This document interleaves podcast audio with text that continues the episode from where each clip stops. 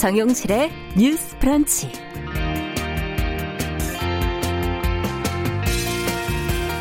안녕하십니까, 정용실입니다. 요즘 덕분에 챌린지라는 캠페인이 널리 퍼지고 있지요. 어제 문재인 대통령도 참여를 했는데요. 존경과 자부심을 뜻하는 수어 동작 사진이나 영상으로 찍어서 이것을 올리고요. 그 밑에 덕분에 챌린지, 의료진 덕분에, 이런 해시태그를 붙이는 그런 캠페인이죠. 코로나십구 의료진을 응원하기 위해서 중앙재난안전대책본부가 이달 중순에 제안을 했다고 합니다. 오늘이 코로나십구 국내 발생 백 일이 되는 그런 날인데요. 아, 긴 시간 밤낮으로 고생해온 의료진들에게 이 백이라는 숫자, 어떤 의미로 다가오게 될지 감히 짐작하기가 어렵습니다. 한 가지 분명한 것은 이들 덕분에 많은 환자들이 감염병에서 회복이 돼 일상으로 돌아갈 수 있었다는 그런 사실이죠. 알고 보면 우리가 누리는 것의 대부분은 누군가가 하는 그 덕분에 이루어지는 것들인데요. 그 고마움을 자주 잊고 살게 됩니다. 오늘 아침 마신 커피 한 잔, 또 큰 탈 없이 살아가는 하루하루, 이게 누구 덕분일까?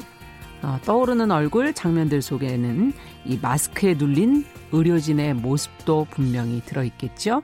자, 사월 이십팔일 화요일 정용실의 뉴스 브런치 시작하겠습니다.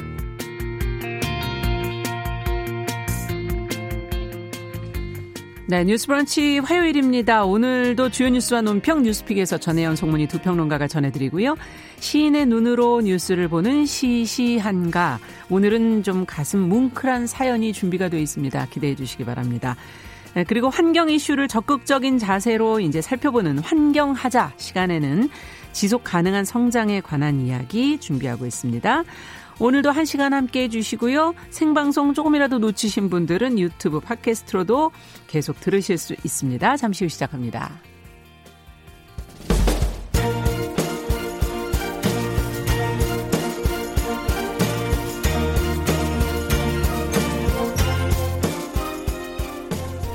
여성을 위한 시사정보 프로그램 케이비에스 일라디오 정용실의 뉴스 브런치.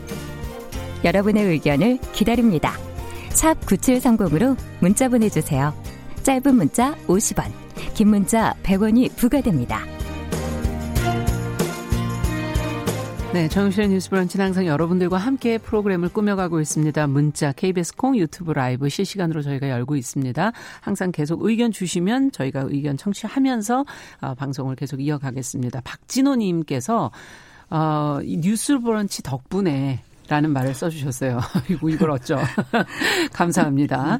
어, 지금 최성훈님, 김윤아님, 또 케이 칠팔육삼 칠삼팔일번님, 홍동범님, 어, 그리고 최희철님, 어, 김재현님, 이렇게 김성곤님 들어와 주셨고요. 최기원님도 들어오셨네요. 그리고 유튜브로도 산석 전원생활님, 이주경님, 이지연님 이렇게 들어와서 인사 건네주셨습니다. 감사합니다.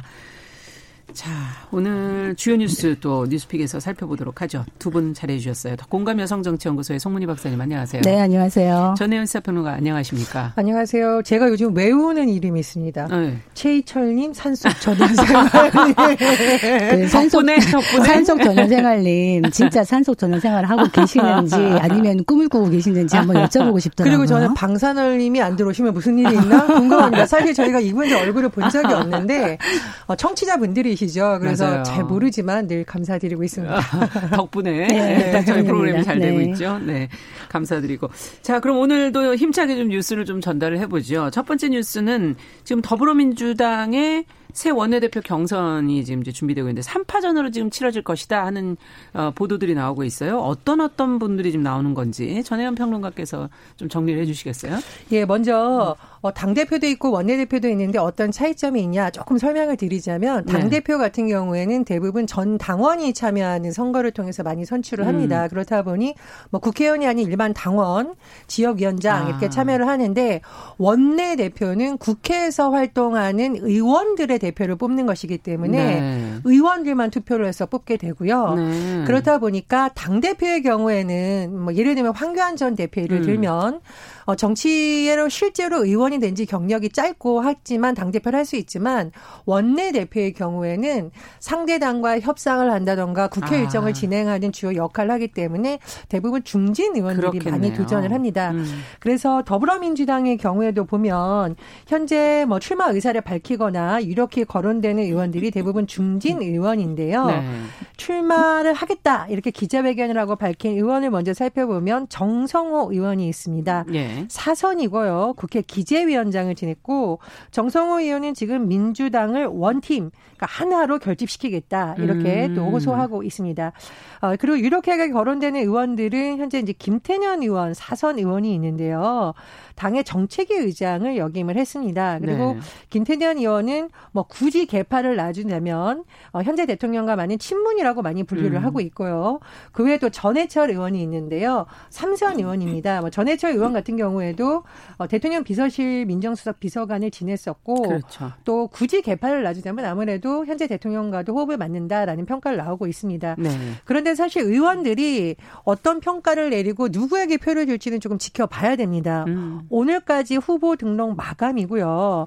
오월 칠일쯤 경선이 치러질 예정인데 음. 이게 어느 때 원내대표 경선보다도 예측하기가 어렵다는 이유가 나오고 있습니다. 네. 그 이유는 이십 대 국회가 이제 임기가 끝나고 이십일 대 국회가 출범하면서 이제 사실 그 새로운 의원들을 중심으로 이 판이 꾸려지게 되는데 초선 의원이 지금 굉장히 많습니다. 그리고 음. 초선 의원들의 표가 어디로 갈지 예측하기가 굉장히 어려운 거고요. 지금 초선 의원 같은 경우에는 육십팔 명, 육십팔 개 음. 투표권이 이제 초선들에게 부여되는 거죠. 그래서 지금 새 의원들이 초선들을 열심히 찾아다니면서 읍소를 아. 하고 있다고 하는데 과연 이 더불어민주당이 슈퍼 여당의 음. 상황에서 그렇죠. 어떤 인물이 원내 사령탑이 될지 관심이 모아지고 있습니다. 네, 이십일 대 국회 지금 지적해 주신 것처럼 그 어느 때보다 또 권한과 책임이 막중해진 그런 민주당 어떤 리더가 필요할 것인가 또 어, 여기에 대해서는 우리가 좀 한번 미리 얘기를 좀 해보는 것도 중요하지 않을까 싶어요. 두 분은 어떻게 보시는지요? 음, 뭐 훌륭한 분들이 나오셨습니다만 음. 어, 지금 슈퍼 여당이라고 하잖아요. 백팔십 명의 의원들을 이끌 어떻게 보면 막강한 권력을 갖고 이십일 대 국회를 시작하는데 네.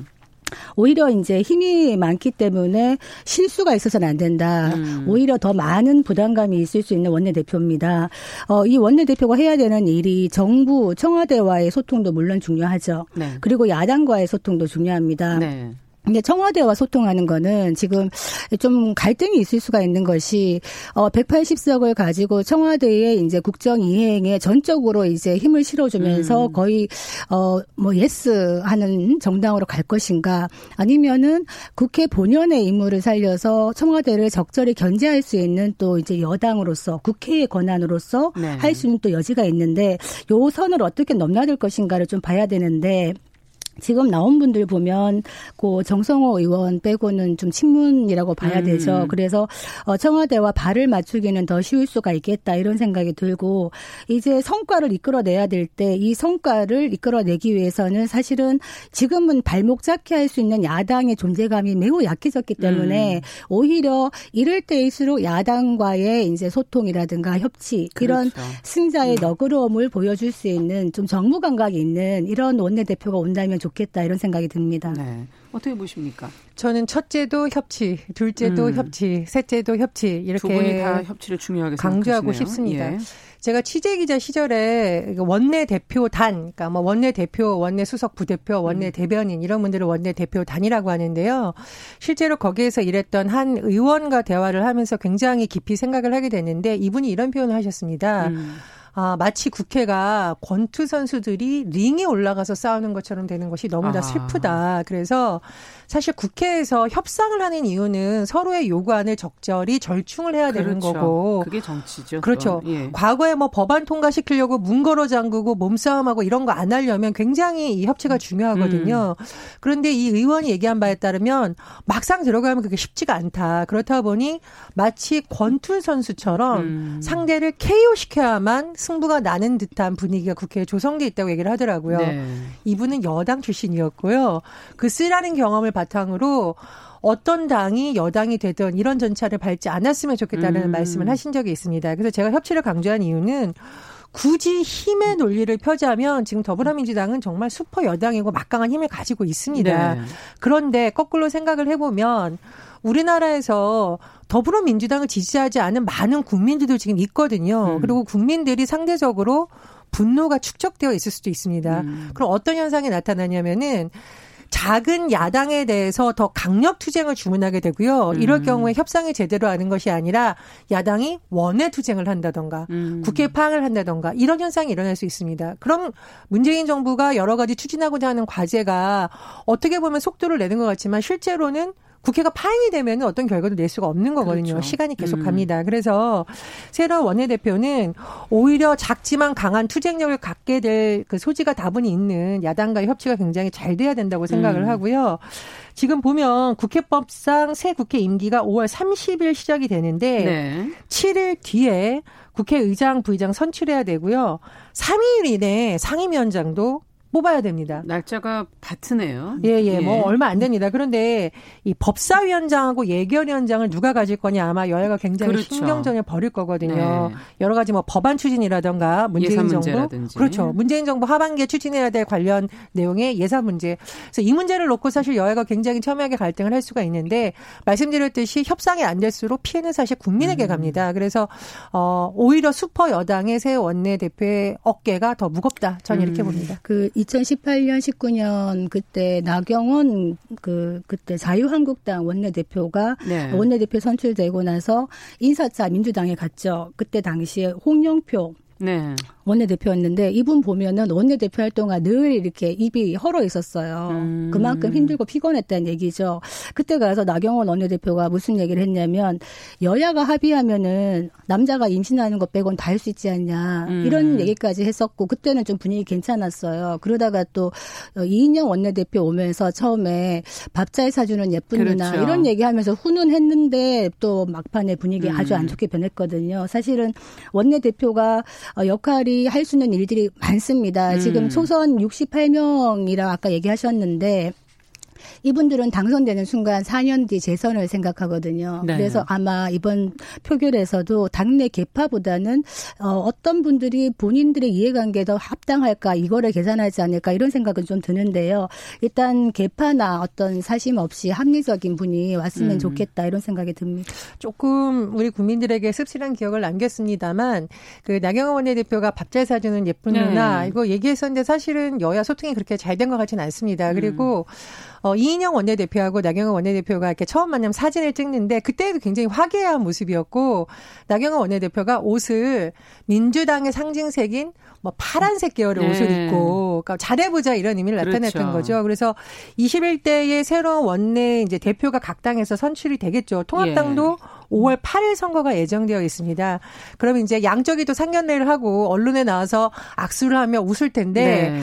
이십일대 국회에서는 악수하며 웃는 모습 막바지 까지 조금 볼 수 있도록 양쪽 그러니까요. 모두 협치와 예. 협상 좀 잘했으면 하는 음, 바람입니다. 정말 협치가 중요한데 지금 당장 아마 뭐 공수처 설치라든가 이런 걸 두고 좀 처음부터 조금 심한 대립으로 가지 않을까 걱정이 있습니다. 그래서 어, 아까 어, 케이오 시키면 그런 얘기 했는데 권투 경기장에서 상대방을 케이오 시켜버리면 경기가 끝나버립니다. 음. 그래서 같이 할 수 있는 일들을 해야 되는데 그러기 위해서는 협치가 중요하다. 그러니까 원내 원내에서 어떻게 보면은 더불어민주당이 이제 다수결 아닙니까? 네. 그렇다면 민주주의에서 말하는 다수결 원칙이라는 거는 다수결의 뜻에 따라서 모든 것이 가는 것이 아니라 다수결에서 배제된 소수들을 보호하는 음. 게 더 의미가 있는 것이거든요. 그래서 같이 끌고 가자 이 얘기 드리고 음. 싶습니다. 네. 자, 지금 근데 앞서 저희가 막 인사를 나눴는데 전봉길 님이 제일 먼저 유튜브 들어와서 하트를 알려주셨는데 제가 인사 성함을 어, 제가 거명을 안 했어요. 죄송합니다. 예, 섭섭하다고. 감사합니다. 네. 어, 그 외에도 사막의 푸른 늑대님, 김복경 님도 들어와 주셨네요. 감사합니다. 자, 그러면 어, 두 번째 뉴스로 좀 가보죠. 이 뉴스는 제가 처음 뉴스를 보면서도 이해가 잘 안 됐었는데 울산의 한 초등학교 일학년 담임을 맡았던 남자 교사가 학생들에게 속옷 빨래 숙제를 내주고 거기에 부적절한 댓글을 달아 지금 논란이 되고 있는데 거기에 또 해명글을 올려서 일이 더 커지는 모양입니다. 어떤 거 어떤 내용으로 이게 지금 이렇게 되는 겁니까? 전혜연 평론가께서 좀 정리해 주시겠어요? 예, 초등학교 일 학년 교사가 학생들에게 과제를 내줬는데요. 예. 본인의 속옷 빨래를 해서 그 수행 사진을 이제 에스엔에스 단체방에 사진을 올려라 이렇게 과제를 내줬습니다. 네. 그래서 이제 학생들이 이제 뭐 팬티 사진을 이렇게 빨래하는 사진이라든가 이런 것이 올라왔었는데 음. 이 교사가 거기에 댓글을 달았는데 뭐 분홍색 속옷이 예쁘다라든가 뭐 예쁜 속옷 뭐 이제 요즘 쓰는 아. 표현으로 뭐 부끄부끄 이런 표현을 달아서 굉장히 논란이 됐어요. 그래서 이, 이 소, 이, 이런 걸 알게 된 이제 일부가 문제 제기를 하고 이것을 또 이제 공식적으로 문제 제기를 했어요. 온라인 커뮤니티 초등학교 일 학년이니까 같은데. 문제를 학부모들께서. 아마도 지금 예, 학부모로 제기, 추정이 됩니다. 예, 추정이 되나요? 예. 근데 이제 또 문제는 뭐냐면 이에 대해서 이 해당 교사가 네. 해명하는 그 입장문 같은 것을 올렸는데 여기 보면 온라인 계약이고 아이들이 학교에 오고 싶은 마음이 강하라는 생각에 댓글을 달았다. 이렇게 얘기를 했었고 부모님과 소통이 덜 된 상태에서 과제를 내준 건 실수다. 죄송하다라고 했는데 제가 이 뭐 전문을 다 읽어드릴 수는 없는데 이 내용을 보면 이게 정말 얘기가 좀 다른 얘기를 하고 계시네요. 그렇죠. 정말로 예. 반성하고 있는지 조금 의심스럽고 이게 학생들과 부모님과의 소통을 위해서 한 행동이라는 것 자체가 사실 굉장히 문제가 있는 거죠. 음. 그래서 이 문제를 놓고 굉장히 지금 언론에서 주목을 하고 있고요. 울산시 교육청에서 이 교사를 업무에서 배제를 했고 담임 교사도 아마 바꿀 것으로 지금 알려지고 있고요. 또 경찰에서 어, 아마 조사를 하고 그에 따라서 아마 징계 여부도 검토될 것으로 알려지고 있습니다. 이런 거는 어떻게 봐야 되는 겁니까? 그 이 교사가 소통이란 무엇일까요라는 문구를 쓴 게 무슨 얘기냐면 문제를 제기한 학부모가 자기에게 직접 연락을 하면 될 것을 왜 교육상에다가 얘기했느냐 이 얘기였습니다. 아, 네. 그러면서 뭐라고 얘기하냐면 저를 모르니까 그럴 수 있다라고 생각한다. 저는 이 말 듣고 본인이 뭐가 문제인지를 인식하지 못하기 네. 때문에 아마 반성이 있을 수 없겠구나라는 생각을 했는데 자세히 알면은 더 무섭지 않을까 사실 이런 생각이 들었어요. 음. 숙제를. 주말 효행 숙제라 그래갖고 콕 집어가지고 자기 팬티 빨기를 해가지고 그거를 사진을 올리라고 하는 것 자체가 음. 저는 이해가 안 되고요. 음. 이 부분에 대해서 또 음, 댓글조차도 뭐 이쁜 속옷, 부끄부끄, 섹시 팬티 이런 댓글을 달았다는 것도 저는 아. 도저히 제 상식으로는 이거는 교사로서 어, 이해할 수 없는 행동이다. 그런데 또 이해할 수 없는 거는 이런 숙제를 내준 거에 대해서 학부모 한 분이 지금 문제 제기를 하셔갖고 올라간 네. 거예요. 그렇다면 다른 학부모들도 분명히 초등학교 일 학년이니까 그 숙제를 아마 보고 같이 올렸을 수가 있는데 음. 왜 문제 제기를 못했을까 안 했을까 이 생각이 음. 들거든요. 저도 뭐 학부모를 하고 있습니다만 초등학교 전 유치원부터 해가지고 아이가 가면요. 사실 좀 문제가 있고 불합리한 일이 있을 때 앞장서서 얘기하기를 꺼리는 학부모들이 참 많습니다. 음. 왜냐하면 우리 아이한테 위해가 갈까 봐 이런 생각하고 음. 교육청에 올려도 만약에 교육청에 이제 제보를 하는 학부모의 신상을 다 공개를 한다 그러면 또 아이들한테 위해가 갈까 봐 걱정하는 부모들이 음. 많아요. 그래서 저는 이 부분은 우리 교육 현장이 매우 위태롭다. 어떻게 음. 보면 정말 이거는 성인지 감성 이런 측면이 아니라 매우 위험한 행동이기 때문에 제대로 좀 들여다봐야 된다. 교사로서 자질 부분을. 아니, 이런 효행 숙제가 이거밖에 없네. 뭐 어깨 주물러 드리기라든가 뭐 여러 가지. 굳이 빨기를 하려면 예. 양말 빨기도 있고 수건 그렇죠. 빨기도 있습니다. 예. 네. 근데 요즘에 다 세탁기들을 써가지고. 네. 예전에 아무튼, 예. 우리 프로그램에서 그 교대생들이 단체 음. 대화방에서 나눈 대화가 굉장히 수위가 좀 심각하고 또 교생 실습을 갔다 왔던 학생이 네. 봤던 학생에 대해서 메모 평가라든가 좀 음. 심한 대화를 오간 것에 대해서 문제를 지적한 적이 있습니다. 그래서 물론 모든 교사가 중요한데 특히 초등학교 일 학년 교사는 학생들이 사실상 사회화를 경험하는 시기에 어떤 안내자 역할을 하는 네, 거거든요. 그렇죠. 그래서 이런 부분에 대해서는 예비 교육생들에 대한 교육도 대폭 강화할 필요가 있다고 음. 생각을 하고요. 어, 이번 사건에 대해서도 좀 잘 처리를 해서 아, 이런 것이 그냥 넘어가 일이 아니고 음. 학병리도 좀 주의 깊게 봐서 대응해야 될 일이다. 이런 공감대가 좀 형성됐으면 합니다. 그 외에 그 기업에서 인성검사 하잖아요. 네네. 뽑을 때도 인성검사 합니다만 네. 어 일단 저는 교, 교육, 교사들이 굉장히 중요한 시기가 이 초등학교 시절에 교사가 학생들에게 미치는 영향이, 영향이 정말 큽니다. 네. 저도 돌아봐도 그렇고요. 이때 선생님의 말 한마디, 행동 하나가 아이들에게는 굉장한 음. 그걸로 남는데 어, 만약에 정말 문제가 좀 심각한 선생님들이 가끔 있습니다. 훌륭한 선생님들 많으시지만 음. 그랬을 때는 사실은 이분들은 교육 현장에서 떠날 수도 있어야 되거든요. 그래서 그런 중간에 우리가 뭐 국민 소환제 이런 얘기 합니다만 교육 현장에도 네. 좀 부적절한 교사를 걸러내는 어떤 장치도 좀 필요하다. 저는 좀 학부모 입장에서는 네. 그런 생각을 많이 하게 됩니다. 이번에 좀 생각을 해봐야 네. 될 문제가 나온 것 같네요. 자, 정용실의 뉴스브런치 더공감 여성정치연구소 송문희 박사, 전혜연 시사평론가와 함께 뉴스픽 진행하고 있는데요. 자, 이번에는 코로나십구 확산으로 나온 어떤 한 어, 결과라고 해야 될까요? 가정폭력이 지금 세계적인 사회 문제로 지금 떠오르고 있는 상황입니다. 어, 우리나라는 신고 건수가 조금 줄었다 이렇게 지금 보도가 나오고 있는데 이게 또 도리어 더 위험할 수도 있다 이런 지적도 지금 나오고 있고요. 관련 내용을 좀 송 박사님께서 좀 정리해 주시겠어요? 네, 지금 코로나 시대에 어떻게 보면 가정폭력이라는 현주소를 볼 수가 있는데요. 아, 수많은 여성이 가장 안전해야 할 집에서 위협에 노출돼 있다. 음. 경제 사회적 압박과 공포가 커지면서 가정 내 폭력이 늘어나고 있다. 이 말을 누가 했을까요? 지난 사월 오일에 구테우스 유엔 사무총장이 한 말입니다. 네. 어, 지금 세계적으로 가정 폭력이 증가하고 있다는 거예요. 어. 그러니까 전염병 때문에 밖으로 못 나가니까 집에 주로 모여갖고 있는데 네. 그러면서 가정 폭력의 기회가 훨씬 증가하고 있다는 거예요. 음, 큰일이네요. 그리고 이런 불안감들을 네. 좀 약자 라고 할 수 있는 여성에게 푼다는 거죠. 그래서 어, 지금 보면은 프랑스 같은 경우에도 이동 제한령이 내려지다 보니까 가정폭력이 예. 삼십이 퍼센트나 증가했고 어. 영국과 북아일랜드도 이십 퍼센트 증가했다 그래요. 예. 미국도 마찬가지입니다. 그런데 참 재미있게도 우리나라는 오히려 가정폭력 신고가 줄었다고 나오는 거예요. 조사 결과에 네. 의하면. 왜 그럴까요? 한 사 점 구 퍼센트 음. 감소했다.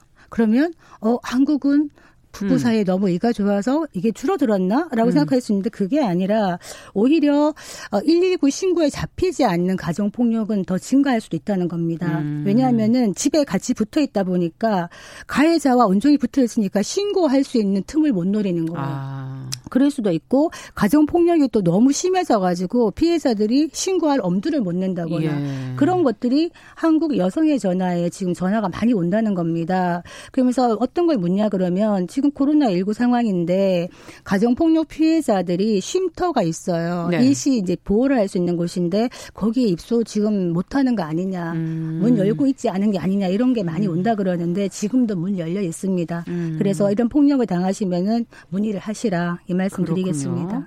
자, 신고도 지금 어렵다. 신고한 뒤에도 또 힘든 상황에 빠질 수 있다. 이런 지금 얘기들 해주셨는데 그러면 어떤 대응책이 필요할까요?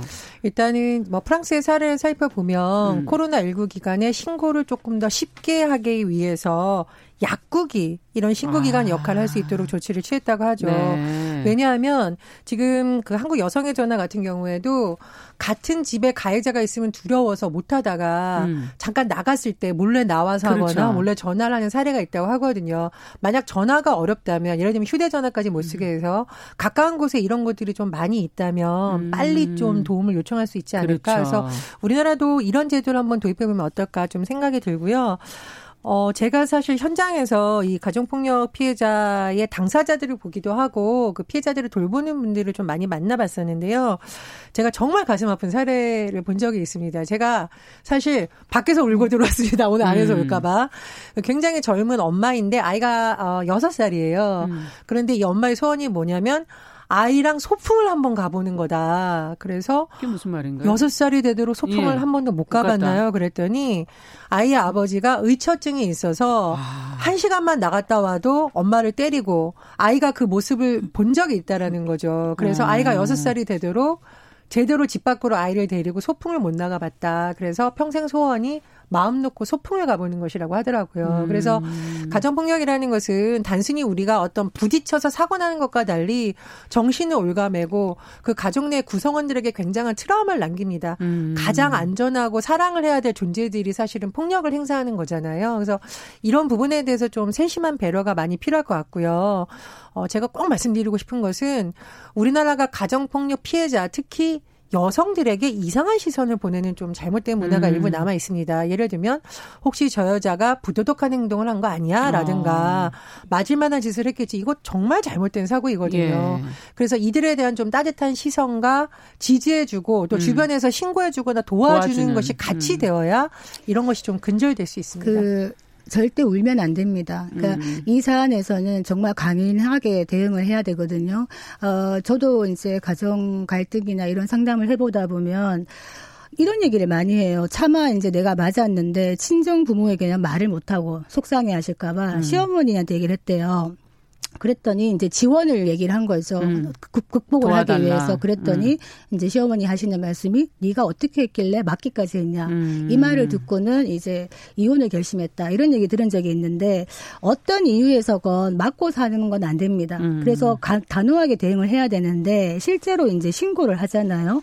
가정폭력 피해자 처벌이 굉장히 낮아요. 네. 처벌 수위도 낮고 실제로는 뭐 대부분 이제 가정보호 사건이라 그래가지고 상담 위탁 정도로 끝나요. 네. 그리고 가정폭력이 일어나면은 가해자가 집을 나가야 되는데 피해자가 피해서 나올 수밖에 그렇죠. 없는 이런 상황이에요. 음. 그러면 당장 이제 경제력이 없는 부인들, 그러니까 음. 생계가 막막한 부인들은 지속적인 폭력에 노출될 수밖에 없어요. 그래서 우리가 가정폭력이 처벌만이 능사냐 하는데 일단 처벌을 엄중하게 해야 되는 것이고 이분들이 나왔을 때 있을 수 있어야 돼요. 네. 쉼터가 잘 활용이 되어야 되고 쉼터에 계속 있을 수 없기 때문에 지금 이번에 좀 기쁜 소식이 하나 있어요.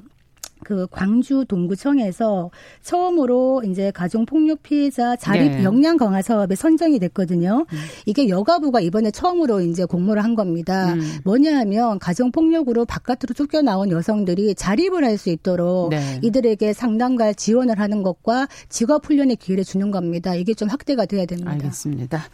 자, 오늘 뉴스픽은 여기까지 듣겠습니다. 전혜연 평론가, 더 공감 여성정치연구소의 송문희 박사와 함께했습니다. 오늘 중요한 내용들이 많았네요.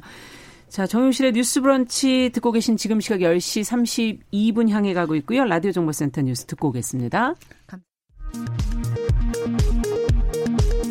코로나십구 국내 확진자가 어제 열네 명 추가로 확인돼 누적 확진자 수는 총 만 칠백오십이 명으로 집계됐습니다. 신규 확진자 열네 명 중 열두 명이 해외 유입 사례입니다. 검찰이 종합편성 채널 채널A 기자와 현직 검사장의 유착 의혹과 관련해 오늘 채널A 본사에 대해 압수수색에 나섰습니다. 검찰은 채널A 본사를 포함해 이 기자의 취재 경위와 관련된 장소 다섯 곳을 압수수색 중입니다. 정부가 고삼과 중삼 학생들을 우선 고려해서 등교하는 방안을 논의하고 있습니다. 교육부는 오늘 오후 전국 시도교육감과 구체적인 등교 시기와 방법을 논의합니다. 국회 예산결산특별위원회는 오늘 전체 회의를 열어 긴급재난지원금 지급을 위한 추가경정 예산안을 심사합니다. 여야는 내일 밤 본회의에서 추경안을 처리할 예정입니다. 미국 보건당국이 코로나십구 감염 시 발생할 수 있는 증상에 발열과 기침, 호흡곤란 외에 오한과 오한에 동반한 지속적 떨림, 근육통, 두통, 인후통, 미각과 후각 상실 등 여섯 가지를 추가했습니다. 지금까지 정보센터 뉴스 정한나였습니다.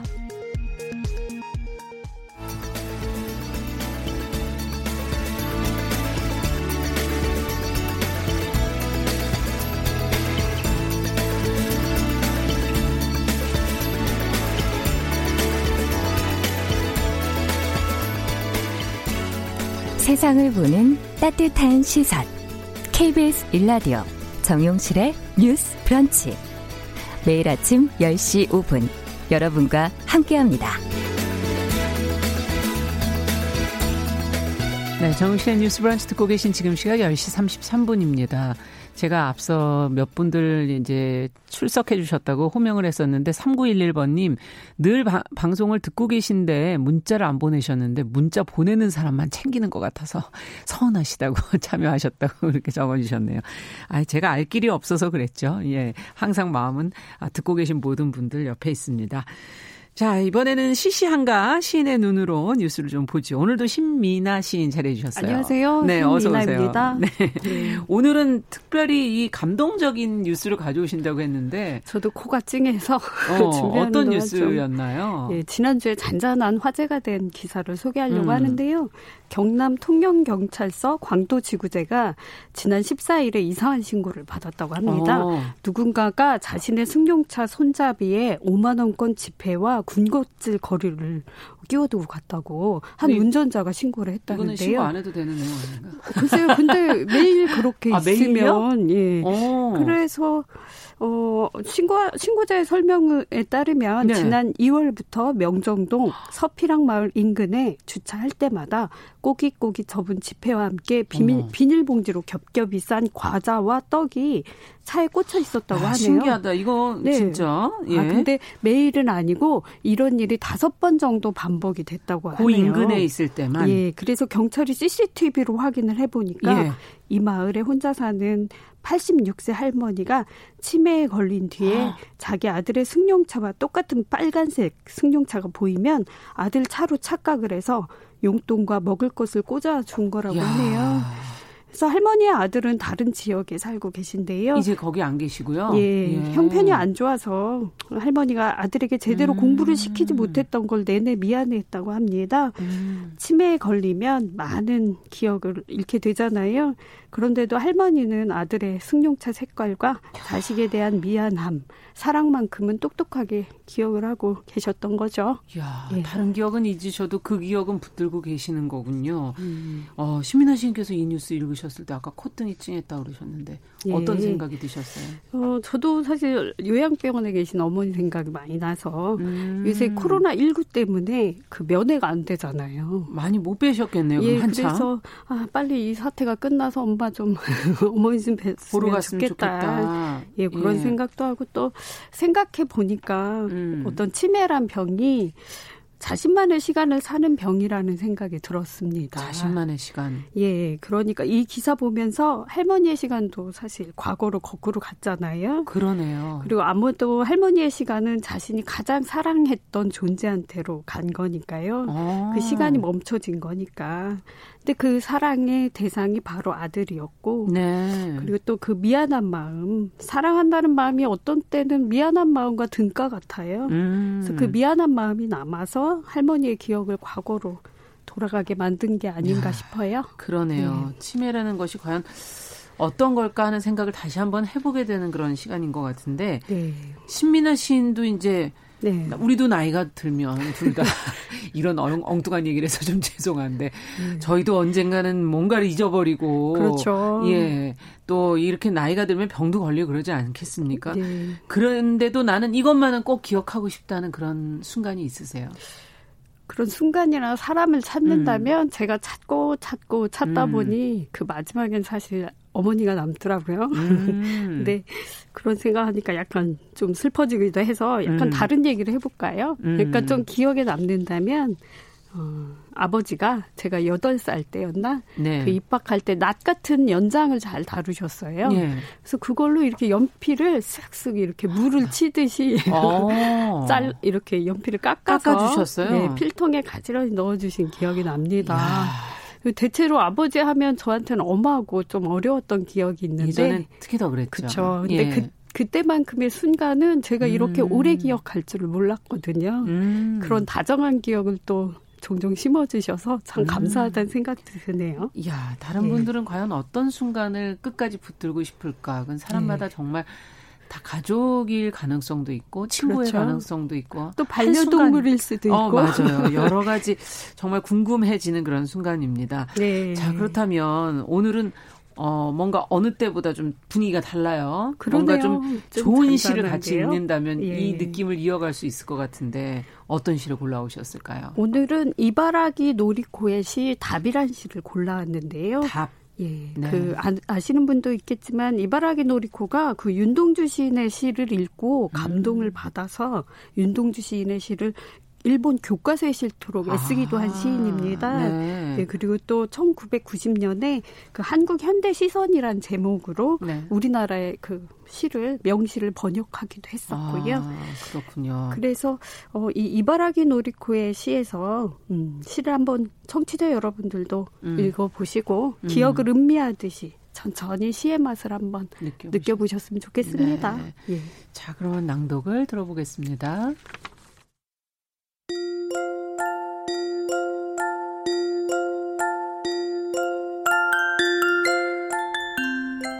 답. 이바라기 노리코. 할머니, 할머니, 할머니는 이제껏 언제가 제일 행복했어? 열네 살의 어느 날 나는 문득 물었다. 할머니가 참말로 쓸쓸해 보이던 날. 지나온 세월을 이리저리 더듬으며 천천히 생각하실 줄 알았는데 할머니는 의외로 단번에 대답하셨다.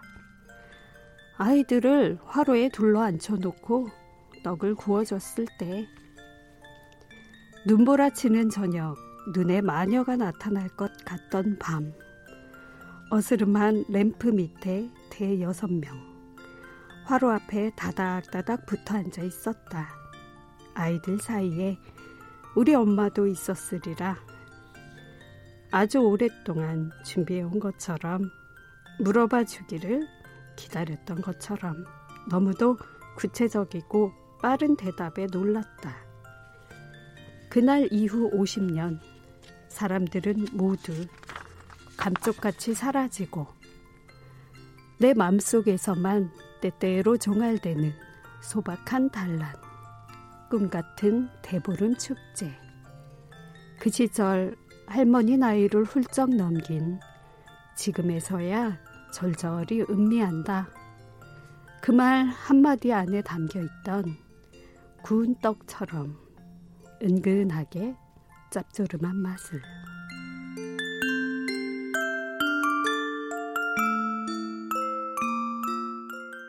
네. 아, 시가 참 어, 은은하니 그 네. 마지막 은근하게 짭조름한 네. 그런 맛이 나는 그런 시네요. 네. 예. 지금 많은 분들이 감동하셨나 봐요. 방산올림 공육육팔 번님 다 어, 또 어, 여, 눈물 난다 뭐 이런 의견 보내주신 분들도 있고 어, 엘에스와이님은 요양원에 계신 엄마를 네. 뵙지 못하고 계시다고. 아, 본인도 예, 같은 예, 상황이네요. 눈물 예. 나네요. 이렇게 김은섭님도 예. 어, 다 그런 얘기를 해주셨습니다. 예. 아, 고래등님께서는 지금 저 음악 소리가 벨 소리가 본인의 전화 소리. 이거 울다가 웃으면 어떻게 되나 이거는 큰일 났네. 아, 그러면 아, 방송용으로 아, 말 못하겠습니다. 전화 받으실 예. 뻔했다고 예. 얘기하신 분이 계셔서. 네. 네, 아유, 참. 어떠세요? 재밌네요. 이 시가 이렇게 구운 떡이 그 화로에서 어릴 때 구워봤잖아요. 저는 어린 예. 시절에 할머니가 정말 네. 화로에서 떡도 구워주셨지만 네. 고구마, 고구마, 네, 그걸 밤에 그렇게 구워주셨던 그 재로 이렇게 덮어서, 네, 그걸 톡톡 네. 털어가지고 네. 이렇게. 잘라주셨어요. 예. 너무 맛있었던 기억이. 입천장 되면서 다 됐죠. 뭐. 예, 그 순간이 떠오르네요. 음. 정말 기억이라는 거는 시간이 흐른다고 해서 없어지는 예. 것도 아니고 네. 예, 누구나 남아있는 게 있겠죠. 예, 음. 아마도 이 시를 썼을 때 노리코도 음. 어떤 구운 떡이 사실 그 양념이 많이 들어가는 것이 아니잖아요. 네. 해봐야 쌀이나 소금 그렇죠. 뭐 이런 정도인데 이게 참 은근하고 약간 짭조름한 맛이 들죠. 음. 그리고 이렇게 화로에 구우면 살짝 이렇게 배가 부풀듯이 맞아요. 떡이 부풀어 오르기도 아, 하잖아요. 아유, 갑자기 장면이 생각이 예, 나네. 근데 그런 예. 아마 노리코도 음. 그때 쯤 떡을 그 화로에서 구워 먹을 때쯤에 이런 시를 쓰리라고 생각을 못했을 수도 있어요. 그런데 아, 예. 어떤 몸이 감각하는, 미각이 감각하는 음. 그 기억이 이 시를 나중에 쓰도록 기억을 불러일으킨 건지도 모르겠네요. 아, 한순간 예. 한순간을 더 정말 기억하면서 살아야 네. 되겠다 이런 생각이 듭니다. 네. 오늘 시시한가 신미나 시인과 함께 이야기 들어봤습니다. 네. 감사합니다. 감사합니다.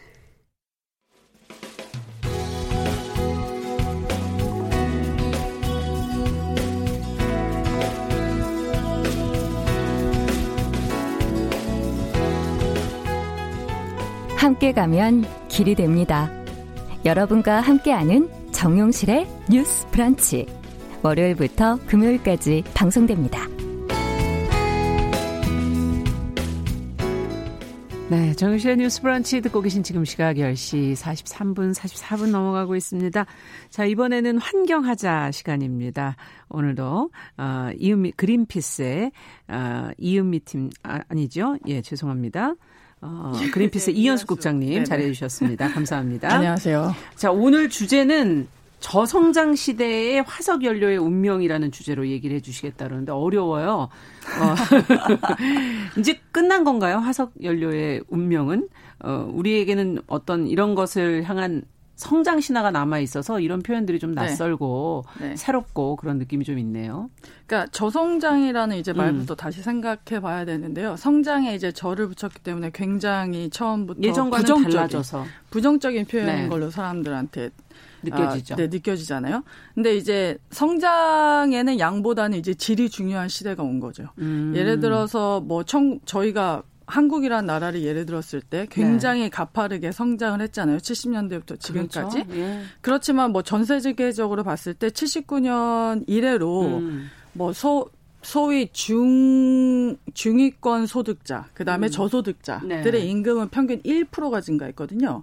그 긴 세월 동안? 네, 그 긴 세월 동안 겨우 일 퍼센트 어. 증가한 데 반해서 저희가 성장을 통해서 얻고 싶은 건, 아, 내가 성장을 하면 뭐 행, 행복의 소득도 질이. 늘어나고. 네, 뭐, 예. 소득이 늘어나고 행복의 질이 높아지고 삶의 질이 나아지고 이제 이것을 꿈꾸는 거잖아요. 네. 그런데 한국은 그동안 이제 뭐 극단적으로 아, 오이시디 회원국 중에서 자살률이 이 위인 국가가 됐고 그렇죠. 전 세계에서도 십 위 안에 드는 국가가 예. 됐거든요. 그러니까 지금은 이제 성장의 양에 집중할 것이 아니라 음. 우리가 가지고 있는 사회의 문제나 경제 문제를 해결하기 위한 이 질문을 던지고 성장의 방향성을 이제 음. 생각해봐야 될 때라는 거죠. 그렇군요. 네. 그냥 성장하는 것 자체도 뭐 줄어들었지만 그 자체가 무슨 의미가 있는지를 한번 생각해야 네. 된다. 이 얘기 근데 나온 지가 좀 된 것 같아요. 우리의 경우도. 그렇죠. 네. 저성장이라는 표현 자체가. 네. 근데 이제 십팔 세기 뭐 산업혁명 이후 산업혁명 이후에 네. 전 세계가 어떻게 살아왔는지 이제 생각해 보면 네. 항상 끊임없는 물건, 재화의 생산. 그리고 빠르게 소비하고 버리는 문화에 이제 기대어서 음. 살아온 거거든요. 그러면은 초, 초창기 당연히 산업혁명 때에는 뭐 백인을 중심으로 유럽인들을 붙으러 뭐 아시아나 미국 자신들 생각해서 자신들 땅이라고 그렇죠. 가서 아무데나 깃발 꽂고 천연자원 다 냈고 음. 그 다음에 거의 값싸고 그 뭐냐 임금을 주지 않아도 되는 노예를 기반으로 이제 아. 성장이 계속해서 이루어졌단 네. 말이에요. 근데 이런 고정적인 경제의 요소들을 지금도 지금 이십일 세기의 경제 틀 안에서 우리가 재단하고 있는 거죠. 예. 얼만큼 성장할 것인가. 당연히 그때와 비교해서는 성장이 둔화될 수밖에 그러네요. 없는 거고 어떤 음. 종류의 성장을 우리가 원하는지 이제는 질문하고 질에 음. 초점을 맞춰야 되는데 여전히 계속 우리 몇 프로 성장했다. 지디피 같은 개념도 사실 음. 십팔 세기에 만들어졌던 개념이거든요. 그렇군요. 그게 그렇게 오래된 거군요. 네. 예. 그렇다면 여기서 앞서 저희가 저성장 시대의 화석연료 얘기를 했거든요. 네. 화석연료는 뭐 어떤 역할을 했다는 건가요? 그러니까 이제 이 안에서. 끊임없이 물건 물건을 생산하는 데 있어서 지금의 산업 구조가 이제 석탄이나 석유 같은 음. 화석 연료에 극단적으로 이제 의존하기 시작을 한 거죠. 음. 근데 뭐 석탄으로 전력을 생산해서 그걸 돌려서 이제 재화를 만들고 이런 식이었는데 지금 코로나 때문에 이제 모든 운송 수단이 다 지금 정지 상태잖아요, 거의. 네. 그러니까 대부분의 사람들이 저한테 그거 굉장히 많이 물어봐요. 그러면 지금 이산화탄소가 방출되지 않으니까 기후변화에 도움이 되는 거 아니냐. 예. 근데 사실 별로 도움이 안 되는 게 이산화탄소 같은 경우에는 한번 대기 중으로 뿌려지면 뭐 몇백 년에서 몇천 년에 걸쳐서 대기에 머물러 있거든요. 그러니까 이게 지속적으로 감소를 해야만 사실 효염이 있고 음. 그리고 대기 중에 한번 부러지면 거의 육십오에서 팔십 퍼센트는 바다가 흡수하기 때문에 바다가 그 오염을 전부 다 다 껴안고 가는 그래서 아. 산호초가 파괴되고 산호초에 기대어 살던 어류들이 죽고 이제 이런 일들이 계속 반복되는 거죠. 아 그렇군요. 네. 바다가 그거를 네, 팔십 퍼센트가 됩니까? 네네. 아 그렇군요. 그렇다면 지금 그런 이산화탄소 말고도 또 더 짚어주셔야죠. 네. 그래서 석유 같은 지금 요즘 아마 석유가 어, 뉴스에 많이 나와서 지금 서, 유가가 많이 막 떨어지기도 네네네. 하고 그러잖아요. 그래서 도대체 예. 석유는 우리가 여지까지 어떻게 어디다가 썼나 생각해 보면 이제 운송 수단이 가장 많고요. 네. 그다음에 여러분들이 매일매일 쓰는 거의 플라스틱, 플라스틱이나 플라스틱. 화학물질을 만드는데 굉장히 많이 쓰거든요. 아. 근데 지금 우리가 사용하는 방식대로 플라스틱을 사용한다. 그 말은 이제 한번 쓰고 버리고 이런 이렇게 사용을 하면 음. 이천삼십 년 정도는 거의 석탄화력발전소 이백구십오 개가 내뿜는 이산화탄소랑 맞먹는 양을 내뿜거든요. 그러니까 이런 소비 문화가 점점 더 아. 기후변화를 가속화시키는 방향으로 가고 있다. 이야. 네. 대단하네요. 그래서 예. 뭐 뉴스 많이 보셨겠지만 저번 주에 가장 많이 나왔던 게 뭐 텍사스유 가격이 네네. 마이너스로 떨어졌다. 뭐 네. 이런 말을 많이 하면서 이제 여러 그 외신들에서 보도를 했는데 그때 이제 미국 경제학자들이 텍사스주에 사는 시민들이 자동차주를 그 주유소 앞에서 쭉 서가지고 이제 기름을 넣기 위해 기다리는 장면을 보여주면서. 음. 도대체 저 기름을 넣어가지고 어디를 가려고 저렇게 기름을 넣냐. 음. 그러니까 지금 싸니까 사지만 사실 갈 데가 없거든요. 왜냐하면 주정부들이 그렇죠. 전부 다, 다 보더를 통제했기 때문에. 네. 네. 그래서 이렇게 보면 우리의 경제 구조는 끊임없는 소비에 기반을 두고 있다. 아. 소비하지 않으면 멈추고 멈추면 성장하지 않는. 아. 굉장히 지금 소비할 데가 없어도 어쨌든 그렇게 줄을 서게 만드는 그렇죠. 소비의 어떤 패턴에 빠져 있는 모습인 거군요. 네. 우리에게는.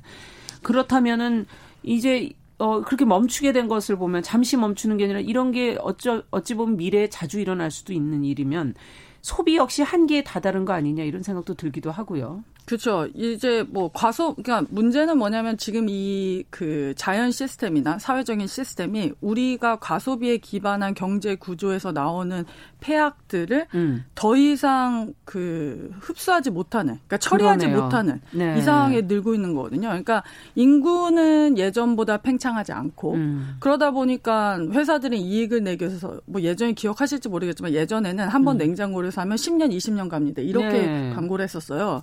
근데 지금은 거의 매년 아니면 이 년에 한 번씩 바꾸거나 아. 핸드폰 같은 경우에도 보면 아시겠지만 한 사람이 더 많은 그 제품을 소비해야 되는 구조로 가는 거죠. 네, 그래서 기능이 어느 순간 잘 안 되더라고요. 그렇죠. 네. 그러니까 일부러 이제 죽인다는 얘기들도 음. 많이 나오긴 하는데 어쨌든 핸드폰 하나를 만드는데 육십 개 이상의 금속이 들어가거든요. 음. 거기에 들어가는 금속, 노동자, 환경 문제 뭐 이런 걸 다 차치하고라도 매년 늘어나는 전자제품의 폐기물 이건 또 그것만 봐도 더 이상 저희가 이제 처리할 수 없는 상황에 소비를 아, 하고 있다. 그렇다면은 어떻게 해야 되는 건가요? 성장을 어떻게 하라는 얘기인가요? 그럼? 그러니까 이제 지속 가능한 경제 구조에 대해서 네. 고민을 해봐야 되는 거죠. 그러니까 예. 예를 들어서 자동차 회사 같은 경우에 옛날에는 이제 자동차를 많이 파는 거에만 집중을 한 거죠. 예. 얼마나 많은 자동차를 만들어야 우리에게 수익이 되는가. 거기에 집중을 했다면 이제 기후변화를 어, 최소화하기 위해서 음. 석유나 경유를 쓰는 자동차 대신 전기자동차로 바꾼다거나 음. 그리고 자동차를 한번 산 고객들에게는 보증기간을 뭐 일, 이 년이 아니라 자동차가 죽을 때까지 음. 서비스를 제공해 준다거나 음. 이런 다양한 형태의 형태의 그 어 뭐냐 비즈니스 구조를 새로. 바꾸는 예. 예, 노력이 필요하고요. 그다음에 이런 차가 폐기가 되면 예. 그냥 버리는 것이 아니라 폐쇄해로 그 재활용이라고 해서 배터리는 배터리대로 어, 다른 곳에서 사용할 수 있게 하고 음. 그다음에 고철은 고철대로 다른 곳에 사용하는. 그러니까 버리지 않고 계속해서 순환되는 아. 모델이 이제 필요한 거죠. 그렇군요. 그것을 또 관리하는 것을 과연 누가 할 것이냐. 그 비용의 문제를 또 어떻게 할 거냐. 근데 이제 거기서 파생되는 음. 여러 가지 다른 사업들이 생기게 생기겠네요. 되는 거죠. 새로. 네네. 여태까지는 없었잖아요. 그쵸. 그런 게. 그러면 화석연료의 운명이라는 건 그러면 끝나가는 건가요? 어떻게 보시는 겁니까? 그러니까 화석연료는 그러니까 제 저희의 이제 그린피스의 입장. 화석연료는 그냥 자기 자리에 그냥 있으면 됩니다. 땅속 깊숙이.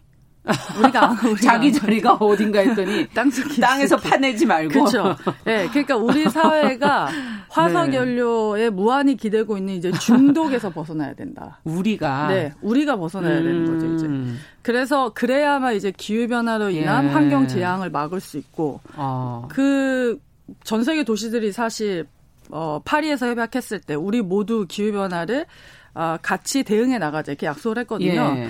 근데 그 흐름하고 굉장히 다르게 움직이는 거는 한국 한국이거든요. 한국. 네. 한국은 전 세계에서 이제 기후 악당으로 분류되고, 물론 우리나라가 이제 지리적인 면에서 봤을 때 굉장히 작아서, 아, 우리가 뭐 얼마나 오염을 그러니까요. 시키겠어. 인구도 또 뭐 저희가 엄청 많은 네. 것도 아니잖아요. 근데 이제 전 세계적으로 이산화탄소를 누가 제일 많이, 많이 배출하냐, 이렇게 해서 이제 땅의 크기를 재보면 한국은 전 세계 칠 위. 아, 그래요? 네. 일 위는 어느 나라예요? 일 위는 뭐 중국, 미국, 중국. 뭐 항상. 아. 네네. 그래서 연간 칠 위. 배출량이 가장 많, 칠 위, 칠 위에 속하고요. 예. 거기에 비해서 대부분의 이, 이런 화석연료들이 나오는 것이 석탄을 통한 그 전력 생산. 음. 네. 그 다음에 화석연료의 수입. 이걸로 굉장히 아. 많이, 예, 차지하고 있고, 거기에 비해서 이제 재생 가능 에너지 같은 경우는 이 퍼센트 미만. 아. 오이시디 국가 중에서 거의 최하. 최하. 네네. 네. 그렇군요. 그러면 이렇게 됐을 때 정말 이제 변화하자고 지금 노력들은 하고 그쵸. 있잖아요. 네. 그래서 저희가 굉장히 놀라웠던 건 이제 그린피스가 총선 전에 음. 저희가 한번 그 국민들을 대상으로 설문조사를 했었어요. 네. 그랬더니 칠십 퍼센트가 넘는 유권자들이 나는 기후변화 공약을 가지고 있는 당에 투표를 하겠다. 아. 네.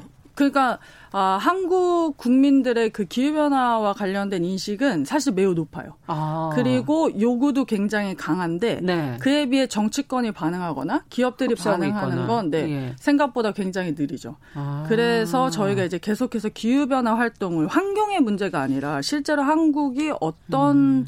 어떤 나라, 국민들이 어떤 삶의 질을 갖기 위해서 왜 기후변화가 필요한가, 왜 네. 경제와 관련되어 있는가, 이것들을 계속 얘기하고 있는 거죠. 그렇군요. 앞으로도 이 국민의 요구에 맞는 현실을 만들려면 그 갭을 좀 줄여나가려는 노력들이 그렇죠. 계속 필요하겠네요. 네. 아, 앞으로도 기후변화에 관련된 내용, 어떻게 또 저희가 삶에서 풀어갈 수 있을지 구체적인 내용들도 좀 들여다보도록 하겠습니다. 자, 지금까지 그린피스 서울사무소의 이현숙 프로그램 국장님과 함께 어, 지속 가능한 성장의 구조, 경제라는 건 어떻게 만들어가야 될지 같이 고민해봤습니다. 말씀 잘 들었습니다. 감사합니다. 정용실의 뉴스브런치 사월 이십팔일 화요일 순서 이제 여기서 마치도록 하겠습니다. 저는 내일 열 시 오 분에 뵙겠습니다. 감사합니다.